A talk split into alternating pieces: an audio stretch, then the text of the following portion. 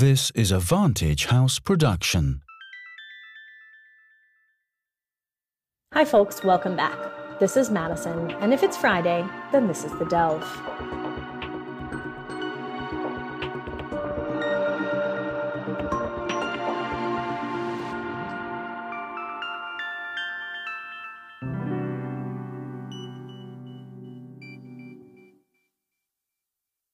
Collapsing infrastructure, train derailments and toxic chemicals, police brutality, racial tensions, and balloons. There's a lot going on. In the 24 hour news cycle, it's difficult to ascertain are we just hyper aware of the problems or is everything collapsing around us? Sometimes it feels like we're that meme of the dog surrounded by fire saying, This is fine, everything's fine, Back in November 2021, Chalin spoke with one of our favorite guests, Indi, a Sri Lankan born writer and YouTuber who lived through a coup in his own country, and says this is exactly what it's like. It seems stupid sometimes, like Marjorie Taylor Greene calling for a national divorce, and other times it's violent and scary. But this is precisely it crisis after crisis, and then one day you look around and say, oh, the country's collapsed. Here at The Delve, we've had lots of discussions about Indi's indictment of America. Some of us are team collapse, and some of us are team too strong to fail. We invite you to decide for yourself after listening to this conversation from November 2021. Enjoy and stay safe. What is a state of collapse, and how can we recognize when we are living through one? And while the Delve team had a difficult time coming up with one cohesive definition of collapse, we can take a look around our country and see that something is a little bit off. We have race based militias roaming around, a government that doesn't seem to be able to pass anything with bipartisan support, and we even had an insurrection at our national capital just this year. January 6th. January 6th. The January 6th attack. Trump supporters from across the country gathered in the nation's capital to protest Congress's certification of the 2020 presidential election results. So, are we in these United States of America in a state of collapse? Today, we take a look into the nuances of what collapse can be and discuss Indi Samarajiv's experiences in the collapse of Sri Lanka and the similarities to our potential current one here in America. We will learn who he is and see his viewpoint on factors that led to collapse. Not only that, but the factors and the consequences put upon a nation society and the trickle down through multiple generations. Welcome to Indi.ca. Today I'm going to talk to you about the wealth of nations. I'm going to talk about how marrying into money uh, taught me about capitalism. You have as much to learn from me, a Sri Lankan, or someone in Nigeria, or someone in Bangladesh, as any of those people has to learn from you. Chairman talked about colonialism, how that flows into capitalism, and how that flows into climate change. Indi is a writer for Indi.ca who grew up in America and attended college in Canada and moved to Sri Lanka, where he currently resides, the place that he experienced collapse firsthand. Specifically, Indi saw the different stages of the collapse of Sri Lanka during their civil war. The two main ethnic groups in Sri Lanka had tensions stewing throughout the 1960s and 70s, it wasn't until 1983 where the majority Sinhalese and the minority Tamils were in an official civil war, up until 2009. The 26th Civil War resulted in about 80,000 to 100,000 deaths in the South Asian island country. Then that's according to the United Nations. The deadly and gruesome end to a civil war in South Asia. Sri Lanka has witnessed years of conflict and deadly terror attacks. The civil war, which ended in 2009, claimed tens of thousands of lives over 30 years. But what led to the civil war in the first place? Thousands of Tamil civilians were trapped on this strip of land as government forces and the liberation tigers of Tamil Eelam fought out the last weeks of the war. Join Indi and I as we discuss the collapse of Sri Lanka and the striking parallels that we see in the US. Hey, Indi, welcome to the Delve. How's it going today? Good, good. Thank you for having me. Yeah, thanks for, you know, spending some time with us. And I guess before we get started, can you tell the listeners about yourself and the work that you do? Sure. So I'm a writer. Uh, I write at Indi.ca. I've been a writer since I was five years old. I grew up in Columbus, Ohio, and Mrs. Stewart taught me how to write, and I went on from there. I live in uh, in Colombo, Sri Lanka now, which is where my family is from. Mm. But given that we all sort of live in the American empire in one way or another, I, write a lot, a lot about that as well. Right. You have written quite a lot, actually, about the collapse of America. Now, I want to discuss these articles, but one of the things I want to say is that they were written at the tail end of the Trump administration. I guess during that time, America was in like a very bleak situation with the deaths from COVID. There was no widespread vaccine kind of apparatus. Uh, so, yeah, things did perhaps look like America was in a collapse. Since the administrations have changed, do you still believe America is collapsing? Yeah, I mean, okay. what I, I mean, that's just not. I think um, if you look at, say, though, I've been reading stuff about the Weimar Republic in Germany. Mm-hmm. There's this book mm-hmm. by Eric Weitz, and then Hannah Arendt has wrote about written about that also. And in Weimar Germany, you know, the Social Democrats came in, and they had a good ten year period where they had a sort of stable, or it seemed stable, democratic government, but it didn't really address the core problems that were there. And so mm-hmm. a series of violent shocks, you know, over it took about 10 years and then it shook loose into the into the Nazis. So I think if you look at say Biden today, he's not addressing those like deep systemic problems. Like mm. your Congress now is unable to pass essentially like a road repair bill, right? Like right. other countries don't really have debates about basic infrastructure. Like everybody generally agrees on on infrastructure like in the Weimar Republic, also the parliament became non, or the Reichstag became non-functional, and your Congress has become non-functional. I've been weirdly listening to like uh, some conservative, like MAGA hip hop, which is. I mean, terrible hip hop. That sounds scary. Yeah, it's like both stupid and scary. Which I, but I uh, guess stupid is scary. Right. Um, but so they have music videos where they they're at the January 16th insurrection, mm. like doing their rap video in front of cop cars, right? Mm-hmm. And and those people are organizing at the school board level right now. So you can think that things are fine, but this is sort of like the the calm before the storm. Mm. Like there's a brief window to address the deep structural problems, which you can feel them pulling on the left and the right. Like sort of the general social contract of America, you could call it, say, like liberal philosophy. The idea of, uh, I mean, like I think Bill Clinton did this. It's basically um, you know free market capitalism in the streets and then social liberalism in the sheets but that sort of contract is breaking down so on the left people are like forget capitalism now and then the right people mm. are like forget democracy and then people in the middle like the old sort of like joe biden type elites are just trying to like hold on to their privileges for dear life but not mm. making the structural changes that a country like america needs I mean, I think it's it's good at this time to read about the Weimar Republic because they sort of went through the same thing, and America honestly isn't trying as hard as they did. I, I feel like we jumped the gun. I, I, did that on accident, and we were talking about the collapse. But I actually want to talk a little bit about the what you saw as the collapse in Sri Lanka. Describe this period for the listeners. What what happened in in Sri Lanka? So, I mean, one thing about that period is so I think my experience of collapse, I think, is it's almost like generational. So mm. it started with like my generation, as in when I was born in 1982. Mm. Like things had been building for a while, but they really mm. hit the fan in 1983. I mean, things were bad before in many ways as well. But then we had uh, had racial riots with government support, where where Tamil people were killed in the streets, including I mean on the street I'm on now. My wife's family is Tamil. Yeah, and that was just horrible. And it, it really, I mean, the problems had been there, but it that really was the start of a cycle of violence which took 30 years. And it really only ended when the, the people who were fighting on either side both got, you know, they just got like old and the and the conflict sort of I mean it, it ended in war. But it it was like a 30 year cycle of like of, of, of badness. And so what I wrote about in that piece is just sort of like the kind of normalcy of it, right? Because for me, I was I, I lived abroad and I, I lived here as well.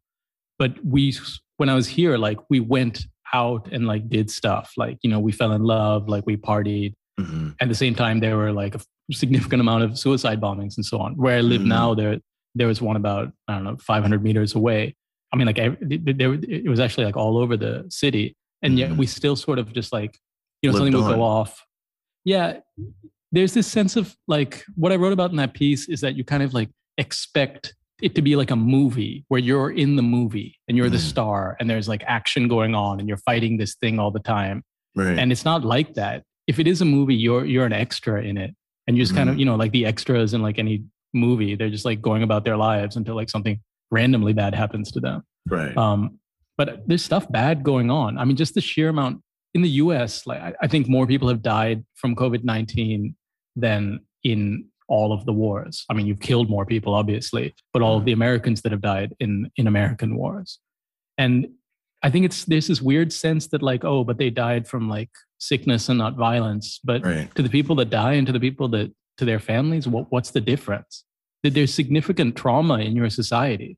I mean, our, our society had significant trauma in it, and that takes not like a few years or like a few elections. That takes generations to right. to shake out there's this line you have in your piece, and um, you're you talk about uh, Sri Lanka had lost about 100,000 people over that um, 30 year period, and uh, you compare it to uh, the amount of folks that have died in America. And you acknowledge, yeah, I know that America is 15 times bigger, but people don't die per capita. You right? They die per family, per friends, per community. And I was thinking, like, wow, that's that's true it, it, it's traumatic. And um, whether it's through violence or through sickness, it can take a toll on a nation. We were talking about um, Haiti uh, a few weeks ago, and um, in 2010, their earthquake killed 200 over 200,000 people. And I asked, mm-hmm. what does that do to a country? I guess now, what we're in hundreds and hundreds and hundreds of thousands of deaths here in America. What does that do to a country?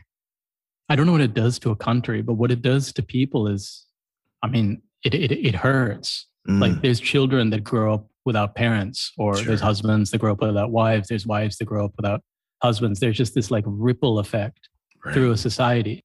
And I do think if if the country doesn't acknowledge it, then that's a, just an extra level of pain because then those people are alone. Then mm. there's a sort of like loneliness in your suffering.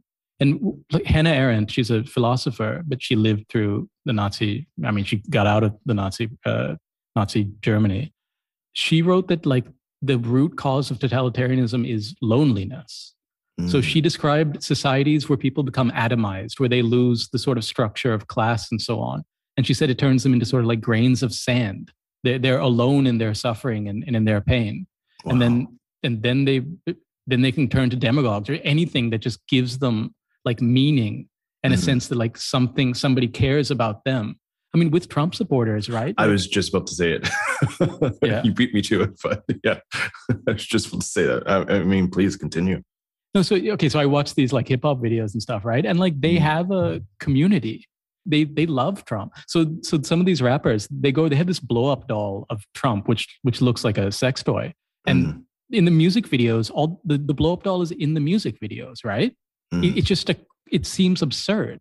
But this is someone from the elites that they feel like doesn't look down on them, like right. doesn't talk down to them. So I've read somewhere that people will ex- accept someone swindling them as long as that person doesn't make them feel like a fool.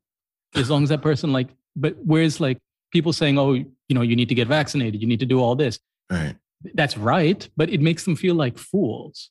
And so fundamentally, there's just some I think when you have that level of suffering, it creates loneliness in a society.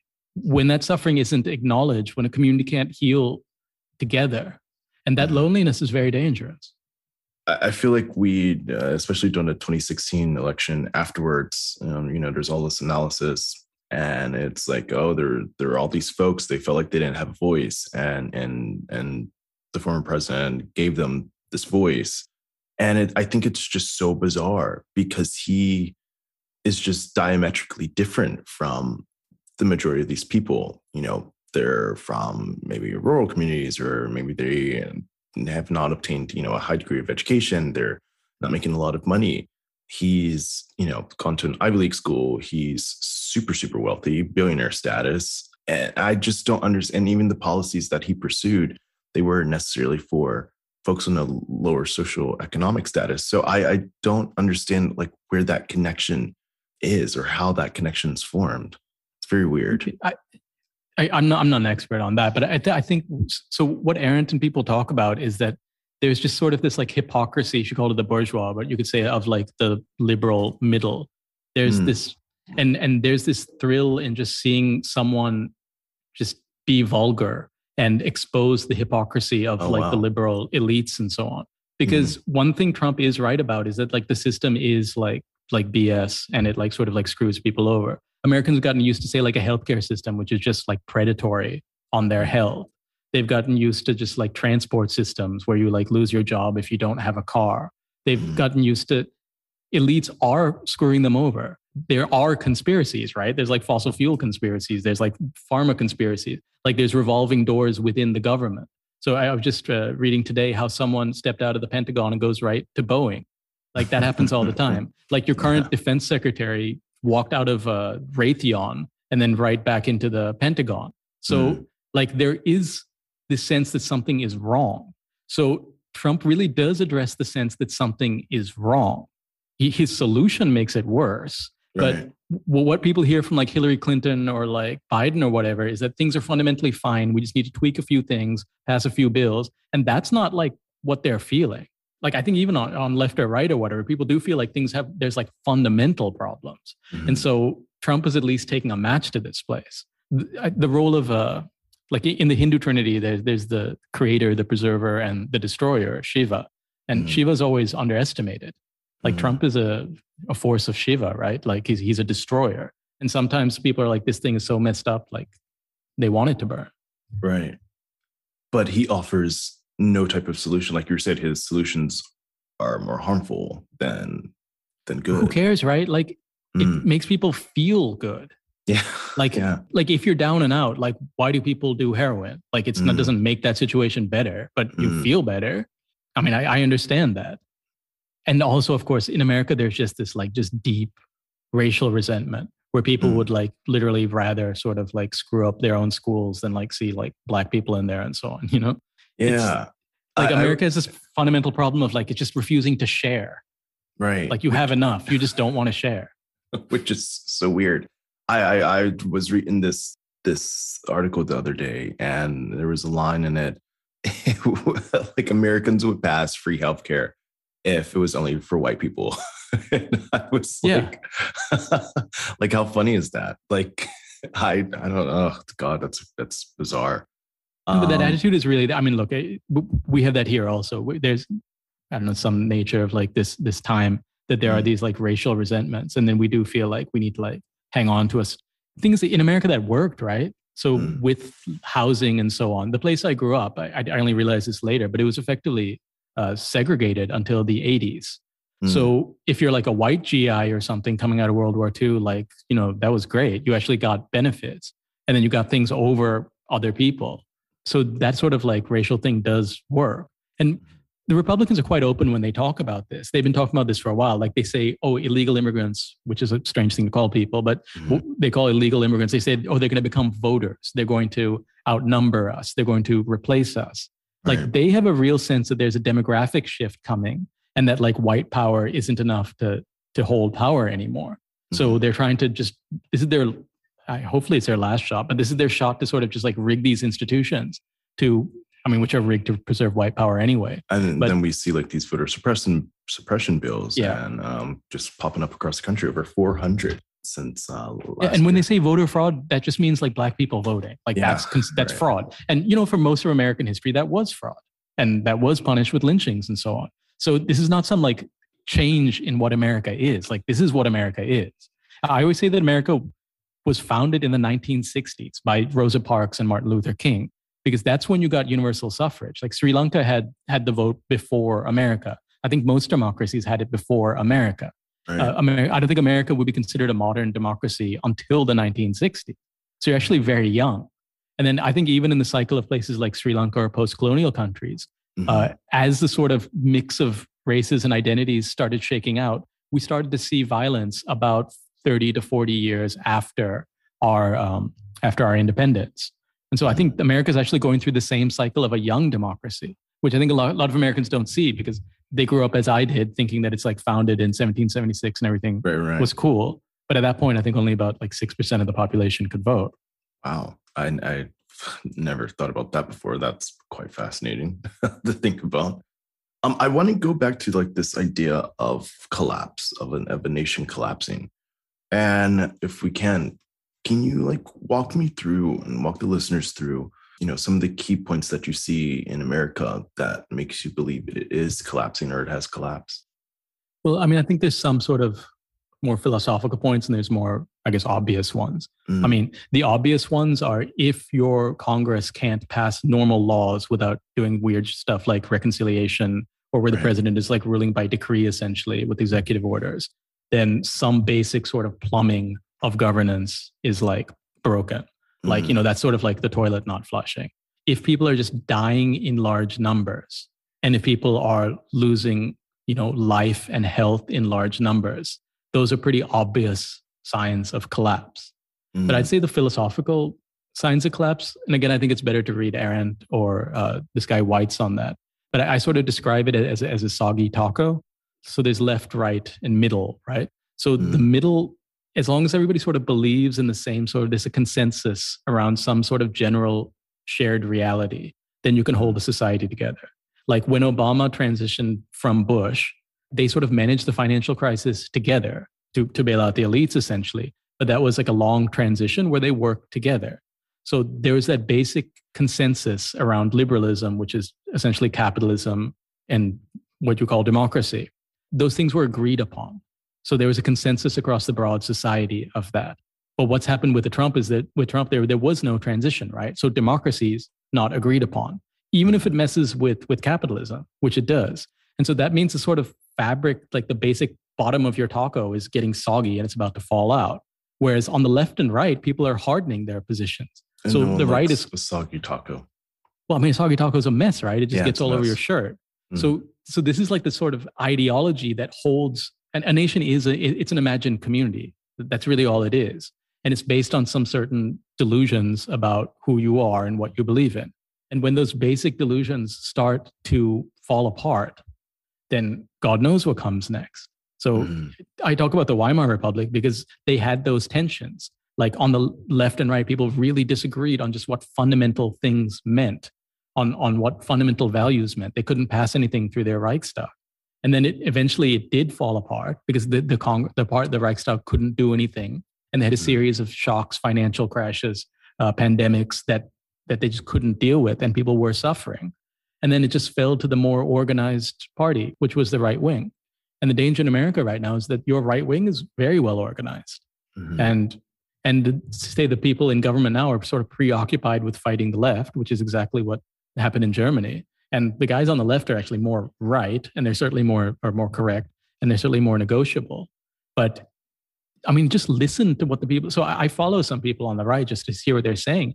Mm. If you mm. just listen to what they're saying and there's this whole culture of not taking them seriously like oh they must be kidding like what if they're not kidding these right. guys talk about trump is our president right. you know the election was fraudulent and people just laugh at that but mm. people laughed at hitler as well just take them seriously like they talk about essentially taking over elections and they're putting people in in secretary of state positions and so on to do that you can take them seriously and they got guns and they wave those around and you can take that seriously as well there's this sort of just blithe thing that this, oh no, this is so impossible that we, mm. we just can't even believe it. But if you just take your opponents at their word, then you should be perhaps reacting differently.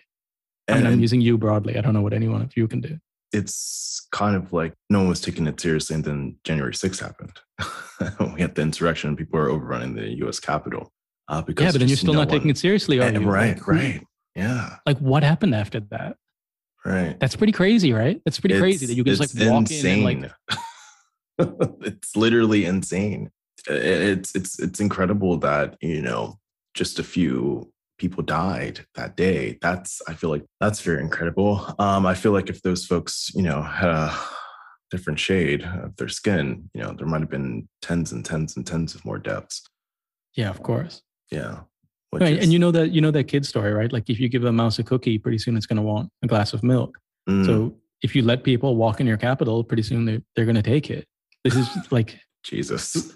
like, like people, I, I think like a lot of people think like politics is laws or it's institutions, and mm. it's not. It's it's just like precedents. It's just examples. Mm. So it's what you do, and then like what the consequences of that are. So now the precedent is that like, hey, if you don't like an election, you can sort of fight to just overthrow Yeah, it. Right. And if you want to like walk into the Capitol and kill some people, like that's like, Like- okay. yeah, go for it. Yeah, he's like put it into the public space that this is acceptable behavior, which is very dangerous. It's not. I mean, he's got a full party behind him, right? So, Right. so after Hitler's beer hall putsch, they they arrested him a few days after. They banned the Nazi Party. We look back on history like, oh, like they let him go and so on. But Mm. that's more than America has done.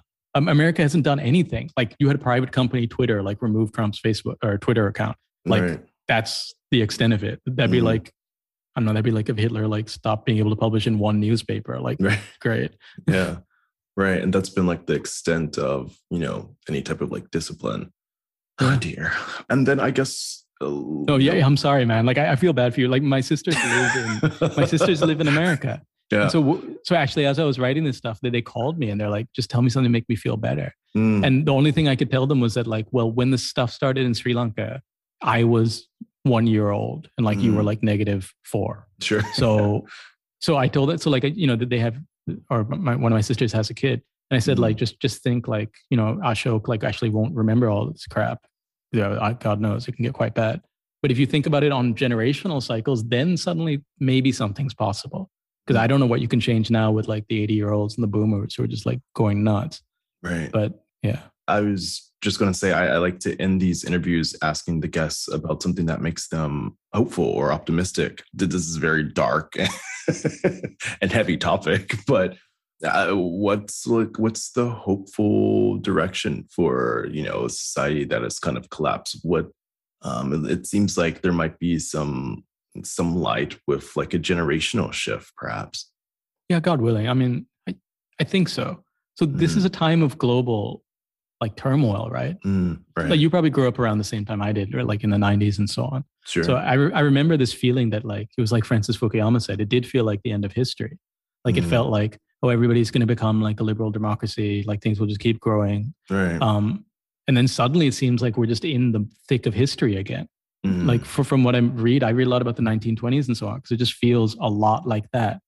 And that was a time of great change and a Mhm. time of great, like there was a great suffering, obviously, but people also thought a lot.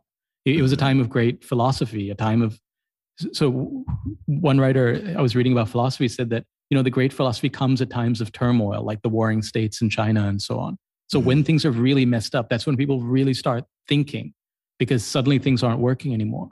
So Mhm. that is hopeful. Um, Yeah. It breaks, God knows it breaks a lot of hearts, but it is actually right now we're in a hopeful time where you can just think deeply about problems or or read more or question some core assumptions because Mhm. everything's going to going to hell. So you can you can start to question something. And I think America needs to do that, like question things on a fundamental level. Like is electoral democracy democracy? Like are, are we just are we just electing elites? Are we just Mm. choosing our own elites? Like that's an important question to ask. Like do we need to keep people in cages in these numbers? Do we need Mhm. people with guns on the street? The- These are important questions that people are asking on the streets. So I mean that's kind of hopeful because things these problems have been there for generations, right? Um, Yeah. and now it's just becoming obvious. But these are the- it is hopeful because then maybe we can we can change some of them. Like out of the 1920s, there was a lot of change that happened, but I mean, it was also paid in blood. Right. And hopefully our our recovery isn't isn't so bloody. Um, hopefully it's a lot more peaceful and and yeah, hopefully there's a yeah why do you why, i don't know i think americans always like you're used to like when i when i was in america the worst thing that happened was a snow day Uh, um whereas i think I miss those days. I miss that being Yeah. the worst. That yeah now they're like oh get on zoom it sucks yeah there's this line in sopranos where where this russian is telling tony that's the trouble with you americans. You expect nothing bad to ever happen while the rest of the world expects only bad to happen Mm, and they're not disappointed. Mm. like like no no no I, I get what you're saying what you're saying like oh i hope this is like peaceful like look come on man. Like look at Right. history. Like is that how things shake out? Like in sri lanka nobody's sitting around I'm thinking being like oh man I- hopeful, indeed. I know, I- I'm know, I get it, I get it. Hopeful. but you're all you're all, y'all gonna have to wake up yeah, like yeah. in the rest of the world we're like oh like things look pretty bad they're probably and gonna then get you guys are like, oh, of course, but like, of course, Yeah. it's that bad. yeah because you got to listen to the guys on the right, right? Like they, to some degree, think like that. They're like, things are going to get bad. I have a lot of guns, you know. like I have, I have a lot of like canned food and no can opener. Like, but I feel like the love is like things are going to get bad. Let's open some organic farms. I mean, yeah, that's fine if you like make your own food, but yeah, you got to like, see that, like, I mean, has to be something beyond that. I mean, like, you can't be like, I, I, I do think the right wing is like better organized, right? And, sure. and they've made they they've made up a threat where like people are you know pedophiles and baby killers and so on. Yeah, but, but they're organizing um they're organizing accordingly. Mm. Whereas you guys are like things are good. I'm, I'm, generalizing, but people on mm. the left are like, uh, things are bad, but maybe they'll work out fine for some reasons I can't think of right now. Mm. And like so, you're not organizing with the urgency the the thing requires. And I, I think something about the left as well is that they're a little bit more reactive. You know, like the the right's kind of always on like offense. They're always like on the attack. you know, uh, and then the left, they're they're more, uh, you know, okay, how do we respond to this? You know, it's it's always like they're always on defense. They always have to like justify what's happening. And a lot of the times it's it's not even like a problem they created. Like this debt ceiling thing we just had uh, last week. It's it's it's basically just to increase the amount of money for things that we've already allocated to put money in or paid for and a huge chunk of that was spending from from the Trump years. So we just had to increase our credit limit to pay for those things. And Republicans were like, "Oh my gosh, we can never increase this. This is crazy. You guys are spending." And it's like, this is literally from the last four years. And so it put like Democrats on defense as to just like try to justify why we need to increase our debt limit. Like the, the Republicans are like it's like I, I, feel like Democrats are they're like playing chess, and then uh, Republicans are trying to trying to turn over the board. Uh, you know, so it's like you're kind of overthink it. Like they just make up words, like yeah. or, or, they'll they'll they'll pull up a word like critical race theory, and they just yeah. like pump that out so much, and then people right. are just responding to that and not leading in any particular direction. But I, right. I mean, I, I think the Democrats are weird. Like in any other country, they'd be like a right wing party. But I do think isn't that that's like the irony of of it. There would be like a centrist, you know, kind of right-ish party, and and and, and in America, Democrats are called radical left. yeah, it's crazy. And then, but you follow that, right? And Democrats keep moving. The Republicans keep moving further and further right, and the Democrats uh-huh. keep following them. Uh-huh. They they don't like move in any other direction.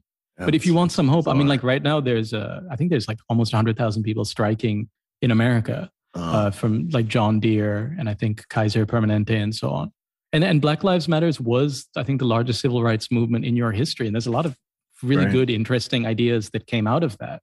Um, I mean, like I started thinking about prison abolition here based on the ideas coming out of there, mm. and then so I mean, from like black people, indigenous people, I, have been reading this book uh, by the Red Nation about um, a Red Deal, which is like a, just a a comprehensive approach to climate change, not just like you know changing the power supply, but changing mm. the actual capitalism and the power structures that, that drive this big problem.